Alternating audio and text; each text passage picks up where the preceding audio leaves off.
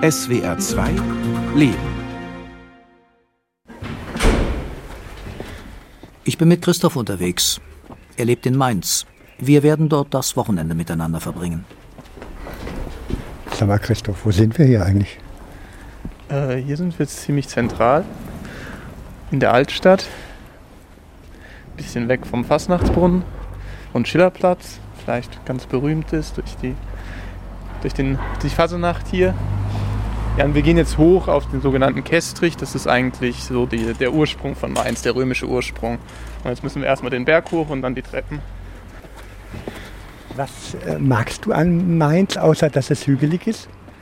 Man hat viele Studenten, aber es ist jetzt keine klassische Studentenstadt, weil man ja doch irgendwie über zweihunderttausend Einwohner hat. Ein bisschen unter vierzigtausend Studenten. Christoph lebt im Studentenwohnheim. Der vierundzwanzigjährige ist kräftig, trägt langes Haar, mal grün, mal pink gefärbt. Und er ist ein Genießer. Den Kaffee mahlt er frisch, bevor er ihn aufbrüht. Er kocht und backt gern. Christophs C O zwei Fußabdruck tut der Welt gut. Er will keinen Führerschein machen und in den Urlaub ist er auch noch nie geflogen. Ich bin generell nicht so der Urlaubsmensch und wenn, dann reicht es mir in der näheren Umgebung eigentlich zu bleiben. Vor fast fünf Jahren zog er zum Physikstudium von Bremen nach Mainz. Ja, hier zum Beispiel mit dem Park und dem Brunnen finde ich eigentlich ziemlich schön. Hier war ich das erste Mal in der Klinik, in dem Gebäude hier. Wollen wir mal ganz kurz ranlaufen? Rangucken. Reingucken geht nicht. Das sind so geschlossene Therapiegruppen, wo halt keine anderen rein sollen. Selbst Besucher, also selbst Angehörige, Freunde äh, sollen da nicht rein, sondern man geht da mit den Besuchern raus. Die psychosomatische Station des Mainzer Uniklinikums. Ich persönlich war nicht so ganz so zufrieden. Vielleicht war es auch nicht ganz der richtige Ansatz für mich. Ja, also es gab zu wenig Personal, das ist klar. Ja, die Ärzte waren zum Teil halt sehr unerfahren, was man ihnen ja nicht anlasten kann, aber man hat nicht das Gefühl, dass dann so richtig die Unterstützung dahinter da war. Wir gehen stundenlang spazieren, frühstücken in einem kleinen Altstadtcafé, schauen ein Fußballspiel in einer Kneipe, sitzen am Rhein und lassen uns von der Sonne verwöhnen. Oder Urlaub hatte, ist es halt ausgefallen, also es gab kein Vertretungssystem oder so. Dabei und dazwischen erzählt mir Christoph sein Leben, nicht nur über seine Depression. Für mich heißt das eben, dass so ein bisschen das Leben aus einem rausgesaugt wird oder das, was einen eigentlich zum Menschen macht. Also ich kann zum Beispiel in Depressionen nicht weinen. Für viele ist vielleicht so, denkt man weint die ganze Zeit, aber nein, ich kann nicht weinen, selbst wenn ich es gerne würde. Ich spüre eigentlich gar keine Emotionen mehr. Keine Freude, aber auch keine Trauer, keine Wut, gar nichts. Es sind keine Gedanken, es sind keine Gefühle. Man ist wie so eine Hülle nur. Christoph fühlt sich manchmal einsam, er wäre gern häufiger mitten im Geschehen, aber er weiß nicht so recht, wie das geht. Das Dabeisein. Ich war immer sehr, vielleicht besonders sehr eigen, also definitiv anders als die anderen. Ich war also sicherlich von Anfang an eher ein bisschen zurückgezogener, nicht so sehr im Kontakt mit den anderen. Ich konnte mich eigentlich relativ gut mit mir selbst beschäftigen und habe das auch relativ viel gemacht. Ich glaube, gerade als kleines Kind war ich schon ja eigentlich eher an Sachen interessiert, für die sich vielleicht Erwachsene interessieren oder so. In, Im Kindergarten, was zum Beispiel ganz lustig ist, war ich dann so, im, im, natürlich nicht ernst, aber so ein bisschen irgendwie so gemacht, irgendwie die, der Sekretär der Kindergärtnerin oder so. Ähm, das ist so, glaube ich, eine ganz klassische Sache, die das so zeigt. Das war halt dann irgendwie eher die Welt, in der ich war. Er musste damit klarkommen, dass er schon in der Grundschule ausgegrenzt wurde. Manchmal, weil er anders war. Weil ich ängstlich war oder eben nicht so mitgemacht habe. Oder in früheren Jahren auch. Einfach weil ich vielleicht ganz gut in der Schule war. Das ist ja auch immer ein Grund, warum man dann gehänselt wird oder so. Ich habe viel Nachhilfe, also auch unentgeltlich gegeben. Das war so ein Weg, den ich versucht habe, um Kontakt zu knüpfen, was auch ganz gut funktioniert hat. Doch, ich hatte schon immer Freundschaften. Ich habe nur manchmal das Gefühl gehabt, ja, vielleicht so ein bisschen ausgenutzt zu werden oder so. Das war schon ein Gefühl, das ich dabei hatte. Manchmal laufen wir schweigend nebeneinander her. Jeder geht seinen Gedanken nach. Wir suchen Ruhe im Park, unterhalten uns über Geräusche, Klänge, über den Reiz, die Welt akustisch wahrzunehmen. Ich habe sogar auch schon mal in einem Urlaub auch ein Aufnahmegerät statt eines Fotoapparats mitgenommen und irgendwie so Bäche und Natur, das war im Schwarzwald, äh, aufgenommen. anstatt fotografiert, sind ja mehr fokussiert auf das Visuelle. Um das manchmal wegzunehmen, da gibt es mehr Spielraum, mehr Freiraum dann. So ein Foto sagt mehr, aber damit hat man auch weniger Spielraum selbst im Kopf. Da, da kriegt man schon fast alles vorgeliefert. Und bei Geräuschen, glaube ich, weniger. Ich mache viel Musik, ich mache elektronische Musik und ja, auch Sounddesign. Also ich arbeite auch mit Klängen sozusagen und versuche, Klänge zu erzeugen und viel zu hören. Und deswegen kann ich das total nachempfinden, dass das ja so was Besonderes ist. Und deswegen höre ich auch auf solche Sachen selbst. Jedes Jahr erkranken fünf Millionen Menschen in Deutschland an einer Depression. Christoph ist einer unter vielen. Ich glaube, die Frage stellt sich fast jeder. Also die stelle ich mir natürlich, auch wenn ich weiß, dass sie nichts bringt. Aber natürlich ist diese Frage, warum gerade ich? Wenn man halt rausguckt und sich denkt, warum hat der das jetzt nicht? Und ich habe das. Es hat immer zwei Sachen. Zum einen, ja, ich, ich fühle mich ungerecht behandelt und manchmal ist dann aber auch, naja, du hast es halt auch verdient. Warum soll das ein Mensch verdient haben? Weiß nicht, weil er vielleicht schlecht ist. Aber du bist doch nicht schlecht. Ja, da bin ich mir manchmal nicht so sicher. Ich bin eben wertlos. Das ist einfach so eine Empfindung, die man hat. Und dann kommt eben auch diese Empfindung, ich habe es ja eigentlich gar nicht besser verdient. Man hat dann vielleicht auch Dinge, wo man tatsächlich mal was falsch gemacht hat, was eigentlich nichts Großes ist, was jeder macht, aber auf einmal ist das für einen ganz groß und ganz schlimm, was man verbrochen hat und unverzeihlich, und aus dem Grund hat man jetzt die Depression manchmal. Seine Eltern seien verunsichert gewesen, als die Depression ausbrach, erzählt Christoph, aber sie blieben immer an seiner Seite. Es sei ja auch nicht so einfach, wenn das einzige Kind plötzlich in seelische Not gerät. Christoph argumentiert, erklärt, versteht, möchte nicht auf die Krankheit festgelegt werden. Es fällt ihm schwer, ein ungutes Gefühl zu äußern, ohne es danach wieder ein wenig zurückzunehmen. Streit würde er schlecht aushalten, meint er. Er erinnert sich noch gut an die ersten beunruhigenden Anzeichen der Krankheit.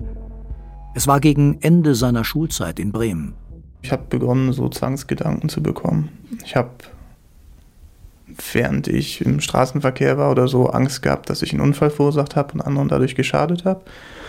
Und diese Gedanken haben mich dann danach nicht mehr losgelassen. Also zum Beispiel, wenn ich mit dem Fahrrad zurück von der Schule gefahren bin. Und das ging dann so weit, dass ich zum Teil die Strecke nochmal abgelaufen bin, quasi um zu kontrollieren, dass nichts passiert ist. Angst kroch in ihm hoch, Schuldgefühle, Panik. Für Christoph waren die Zwangsgedanken aber noch nicht der Beginn der seelischen Krankheit. Eher eine Irritation, eine große Verunsicherung. Das waren eben die ersten Zeichen, das waren die ersten Gedanken. Ich meine, alles andere, natürlich war ich auch nicht immer besonders gut drauf. Und, äh, aber ich finde es immer gefährlich. Im Nachhinein interpretiert man einfach so viel hinein und dann sieht man und sagt, ach ja, eigentlich hatte ich ja schon in der Jugend meine erste Depression und so. Aber das glaube ich nicht. Ich war sicherlich immer jemand, der eher vielleicht melancholisch war, der auch mal schwermütig war. Aber das war für mich immer so ein bisschen normal. Das Einzige, was ich vielleicht gemerkt habe, war halt, dass es schon eine große, große Ängstlichkeit bei mir gab. Ich hatte viel Angst vor vielen Sachen. Vor was? Ach, es waren zum Teil ähm, ja, soziale Situationen, vor, der ich, vor denen ich Angst hatte. Aber auch Angst vor Krankheiten oder Ähnliches. Es ist ja schwierig, wo ist eben die Grenze von Normalität zu was anderem, und da sozusagen ist meine Persönlichkeit, so kenne ich sie, das ist nicht unbedingt schön, um ehrlich zu sein. Diese anderen Gedanken, einen Unfall zu verursacht zu haben, die kamen irgendwann, die waren neu, und der Rest war für mich normal. Mochtest du dich eigentlich? Nee, also, nee, ähm, nee. Warum? Ja, also ich glaube, ein Stück weit hat man das einfach so ein bisschen in sich drin. So, ob man dieses, ähm, ja, das nennt man dann ja auch Selbstwert oder so, ob man das hat oder nicht. Äh, aber natürlich hat die Kindheit, wenn man eben anders ist und dadurch schon irgendwie Ausgrenzung und Ablehnung erfährt, selbst wenn es keine Gewalt wirklich ist, dann merkt man ja auch irgendwie, dass man, also man bekommt ja schon das Gefühl, dass man falsch ist. Und das prägt sich ein, und ich glaube, also dieses Gefühl bleibt, ich bin anders und das ist irgendwie negativ, das ist falsch. Und ich glaube, daher kommt das. Ich bin sicherlich generell ein ehrgeiziger Mensch, ja. Wobei ich sagen muss, dass mein Ehrgeiz auch ein bisschen abgenommen hat, merke ich. Ich glaube, es ist eine Mischung. Also natürlich ist es sicherlich ähm, ganz praktisch, ehrgeizig zu sein, weil man dadurch ja auch einiges erreichen kann. Und das will ich eigentlich ganz gerne auch. Aber es ist manchmal vielleicht auch einfach etwas entspannter, wenn man den Ehrgeiz ein bisschen, ein bisschen beiseite lässt und dadurch vielleicht auch ein bisschen mehr einfach im Moment lebt. Ich war es irgendwie immer schon. Also das ist schon früher als Kind, glaube ich, war ich relativ ehrgeizig und deswegen kann ich jetzt gar nicht sagen, woran das liegt oder so. Bei der Frage, ob Leistungsdruck in Schule und Studium einer der Auslöser für die Depressionen gewesen sein könnte, denkt Christoph eine Weile nach, bevor er antwortet. Ich denke, das meiste der Krankheit kommt bei mir schon von innen. Also ist jetzt nicht so durch äußere Sachen bedingt. Natürlich ist aber, wenn man sehr ehrgeizig sind, ist man, gerät man halt auch schneller in Stress. Also es, es, es macht einen sicherlich anfälliger dafür, dass man da reingerät in die Krankheit. Während des Studiums fühlte er sich oft niedergeschlagen. Zum Glück traut sich dann ein enger Freund, ihm zu sagen, dass er vielleicht Depressionen habe. Die Frage überraschte Christoph nicht. Er hatte schon selbst daran gedacht. Geschämt habe er sich vor seinem Freund nicht, sagte er, aber es sei eine Hürde gewesen, einen Psychiater aufzusuchen. Angst. Also auf jeden Fall Angst. Man muss ja schon sagen, es beginnt ja so. Man sagt ja nicht einfach, ich gehe zum Psychiater, dann geht man zum Psychiater. Und man sagt, man geht zum Psychiater und dann telefoniert man zehn ab, bis man beim zehnten einen Termin bekommt. Also da geht die Angst ja schon los bei dem ganzen Telefonieren. Und dann muss man natürlich auch noch hingehen. Ich war zuerst dann sogar erst noch beim Hausarzt, wo ich mir auch eine Überweisung geholt habe und dem eben auch das geschildert habe. Und das war, das war schon Angst einfach, weil auch einfach, wie soll ich das formulieren, wie soll ich es ausdrücken, wie soll ich dem das verständlich machen und was sagt der dann, wie reagiert der? Das waren die Gedanken, die dann am Morgen da waren, die im Wartezimmer vor dem Termin da waren. Eine Odyssee begann. Christoph suchte zahlreiche Therapeutinnen und Psychiater auf. In Mainz, in Frankfurt am Main, bis nach Darmstadt. Und immer musste er warten, obwohl sein Leid so groß war, dass er eigentlich gar nicht mehr warten konnte. Die Hoffnung war natürlich im Wesentlichen Hilfe und vielleicht so im Großen und Ganzen am Anfang auch sowas wie Heilung, also von seinem Leiden befreit zu werden. Und ich glaube, die Freude gab es dann nicht oder so. Es war ein Schritt abgehakt, aber der nächste kam dann ja schon. Dann waren die Gedanken dabei, was ist bei dem Termin? Also das war mehr immer so eine Schleife von einer Sorge in die nächste. Kam da halt rein und dann wurde eigentlich nur kurz, ja, ich habe so ein bisschen geschildert, was bei mir Sache ist. Das dauerte so ein, zwei Minuten. Und dann wurde halt gesagt, das behandelt man so und so. Und sie können irgendwann wiederkommen. Und ja, das war es im Wesentlichen. Ich glaube, da habe ich noch ein Rezept bekommen und einen neuen Termin. Also das war so eine Sache von fünf Minuten dann. Christoph war irritiert. Er bekam nicht einmal Zeit, dem Psychiater sein Leid wirklich zu erklären. Für ihn war es kein Problem, dass ihm Antidepressiva verabreicht wurden. Ihm ist vieles recht, wenn sein Leid gelindert wird. Aber es schien ihm leichtfertig, wie schnell man ihm die Pillen verschrieb. Es gibt einfach zu wenige Psychiaterinnen und Psychiater, findet er. Und wenn man einen Termin bekommt, haben sie zu wenig Zeit. Für mich wäre wirklich wichtig gewesen, mehr zu sagen.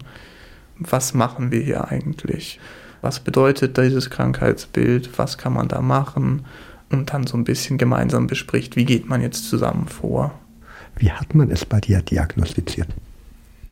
Man hat ja oft so eine Geschichte an Diagnosen über diese drei Jahre, wo es insgesamt fünf, sechs verschiedene Diagnosen eigentlich ständig, mal die, mal die war. Zuerst eine Angststörung diagnostiziert, ganz am Anfang. Dann kamen die Depressionen dazu. Eben als schwere depressive Episode. In der ersten Klinik kam dann so eine sogenannte selbstunsicher vermeidende Persönlichkeitsstörung dazu.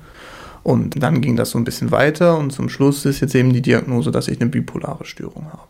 Bipolare Störungen oder manisch-depressive Erkrankungen zeichnen sich durch ausgeprägte Schwankungen im Antrieb, im Denken und in der Stimmungslage einer Person aus.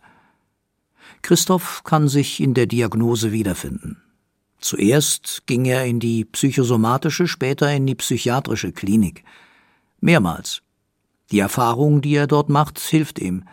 Er erfährt, dass er nicht allein ist, dass auch andere unter Depressionen leiden, auch viele junge Menschen. Ich denke, man hat so das Gefühl, man gehört nicht so oft dazu, aber vielleicht gehört man öfter dazu, als man das eigentlich im Gefühl hat. Und äh, man hat auch das Gefühl, man ist irgendwie sozial unbedarft. Und es wurde mir zum Beispiel in dieser Klinik auch wieder gespiegelt, weil man natürlich dann in den Gruppentherapien sagt, was so seine Probleme sind, und dann sagt ein anderer, ich sehe das aber gar nicht so, du bist doch hier total normal, du integrierst dich, und bekommst auf einmal das Gegenteil wieder gespiegelt. Und, aber sie kommen nicht so ganz bei mir an, innen drin. Nach dem ersten Klinikaufenthalt wollte er aus dem Studentenwohnheim ausziehen und mit Freunden zusammen in einer W G leben. Aber es war aussichtslos, in Mainz eine bezahlbare Wohnung zu finden. Sehr schade, sagt er. Es wäre auch ein Schritt gegen das Alleinleben gewesen. Seit Jahren nimmt er Antidepressiva. Doch die Wirkung, meint er, könnte bei ihm besser sein. Christoph spielt mir seine selbst komponierte Musik vor. Wir stellen fest, dass das Interesse an Geräuschen uns verbindet. Ich frage ihn, ob man denn bipolare Störungen heilen könne. Man kann eigentlich schon relativ gut medikamentös was machen, aber es funktioniert halt nicht immer. Also das, was man noch hatte bei dieser depressiven Episode, die halt eben einmalig sein kann, das ist jetzt hier klar, das ist hier nicht so, sondern es ist eine chronische Erkrankung, die einen sein Leben lang begleiten wird. Es hat jetzt nicht verhindert, dass ich erneut in der Depression abrutsche. In dem Fall versuchen wir, ein neues Medikament gegen die Depression zusätzlich zu vergeben. Zum Teil werden Medikamente gewechselt oder eben Dosis angepasst. Sowas wird gemacht. Er schläft täglich zwölf bis vierzehn Stunden, erzählt er. Eine Nebenwirkung der Medikamente. Und es falle ihm überhaupt schwer, aufzustehen. Er spüre, dass er gerade wieder in eine Depression komme. Manchmal kommen dann auch ganz konkrete Suizidgedanken bei ihm hoch. Einmal hat er sich selbst zu seinem eigenen Schutz in die geschlossene Abteilung der psychiatrischen Klinik eingewiesen. Ja, der Haupthintergrund war tatsächlich, dass einfach die Suizidgedanken immer stärker, immer konkreter wurden. Und ich irgendwann nicht mehr wusste, wie stark kann ich mich noch davon distanzieren. Dann bist du in die Klinik gegangen, und was ist dann passiert? Ja, dann bin ich da notfallmäßig hingegangen.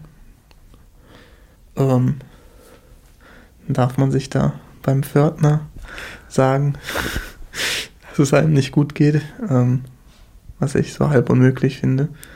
Also es gibt halt keine wirkliche Notaufnahme, sondern man meldet sich da und sitzt dann da im Foyer rum, bis ein Arzt dann zu einem kommt und Zeit für einen hat. Also ich habe nicht gesagt, bitte nehmen Sie mich in Not auf, sondern einfach geschildert, wie es ist. Und dann wurde gefragt, ob ich eben zusichern kann, dass ich mir nichts antue, und das konnte ich zu dem Zeitpunkt nicht, und das führte eben dann dazu, dass ich dann dort aufgenommen wurde. Christoph hat es geschafft, sich selbst zu schützen, doch es war ein Kraftakt für ihn. Die Gedanken sind auch oft, dann haben die anderen endlich Ruhe von mir. Also das ist ein, ein ganz wichtiger Punkt bei mir, und ich glaube auch bei vielen, dass man eben denkt, man erspart damit den Angehörigen was. Man ist nur eine Last für sie, nur eine Belastung, und das wird dann weniger, die ist dann weg, wenn man selbst weg ist. Also konkret zu wissen, was würde ich machen, und manchmal auch irgendwie kurz davor steht, wirklich es eben zu tun. Also ich weiß in dem Moment halt wo, wann, wie.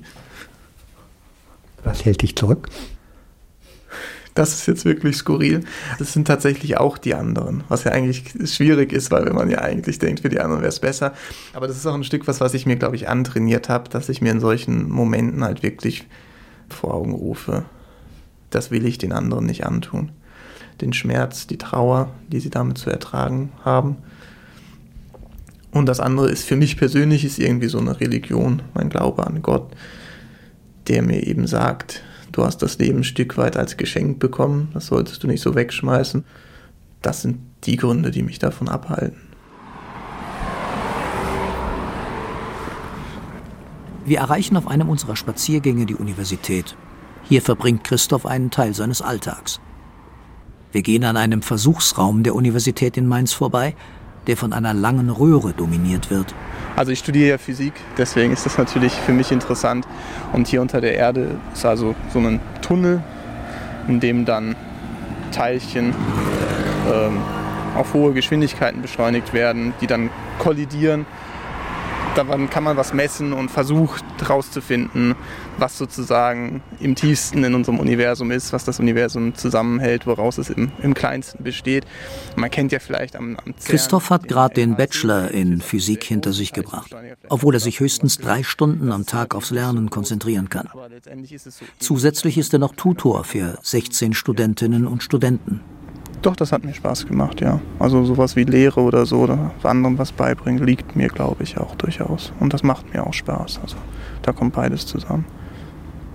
Am liebsten würde ich es halt an der Uni machen, aber das gibt es nicht unbedingt Stellen für. Ähm, das ist so ein bisschen schwierig. Kann man da mal reingehen? Ja, ja, klar. Also ich denke, wenn nicht heute früher dicht ist, nein. Kann sein, dass die Tür schon zu ist. Er zeigt mir das Gebäude des Fachbereichs Physik, in dem er viel Zeit seines Studiums verbringt. Ja, da sind die roten Briefkästen. Da muss man dann die Übungsblätter, die man jede Woche bearbeiten muss, einwerfen. Dort vorne stehen sie, damit sie dann korrigiert werden. Das muss Nun will Christoph den Master machen. Dissertation, Habilitation. Die wissenschaftliche Karriere war eigentlich sein Ziel. Aber ich muss halt sagen, wenn ich eben Einschränkungen habe, dann ist es halt schwierig, in diesem sehr leistungsorientierten Bereich mitzuhalten. Und man muss vielleicht das machen, was geht, aber das ist nicht so einfach, wie man es sagt. Ja doch, ich glaube, dass das der einzige Weg ist, es eben realistisch zu sehen, um zu einer gewissen Form von Akzeptanz vielleicht zu kommen, was ja irgendwie das Ziel ist, so möglichst gut damit umgehen zu können. Jetzt so irgendwie auf Heilung oder so hoffe ich mittlerweile nicht mehr so richtig. Für mich ist wirklich mehr das Ziel, möglichst gut damit zurechtzukommen. Er will, dass man ihn versteht. Dass Menschen lernen, psychisches Leiden als das zu begreifen, was es ist. Eine Krankheit. Dass es zu unserem Alltag genauso gehört wie zum Beispiel ein Knöchelbruch. Der Wunsch des vierundzwanzigjährigen Studenten ist, dass auch gesunde Menschen sich mit Depressionen auseinandersetzen. Vorurteilsfrei. Deshalb erzählt er mir von seinem Leben. Ein enger Freund hat gerade vor kurzem zu mir einfach gesagt, so sozusagen, wenn ich nicht da wäre, dann wüsste er gar nicht so viel über das Thema Depression, dass eben viele, die sich nicht damit auseinandersetzen oder niemanden kennen, gar nicht wirklich verstehen, was eine Depression ist oder dann schnell eben so Sachen kommen, der stellt sich nur an oder so. Und wenn aber jemand halt wirklich offen ist und in der Umgebung jetzt jemanden erlebt, dann kann es eben auch sein, dass er merkt, wie es wirklich ist. Wir kommen jetzt gleich zum Haupteingang oder das ist jetzt gleich das Foyer hier. Ja, so bizarr das jetzt vielleicht klingen mag, gerade bei der Krankheit, ist vielleicht doch, dass man am Ende das Leben mehr wertschätzen lernt oder so. Weil man halt es von einer anderen Perspektive sieht und ja, vielleicht zum Teil dann tatsächlich die schönen Dinge mehr erkennen und wertschätzen kann als vorher.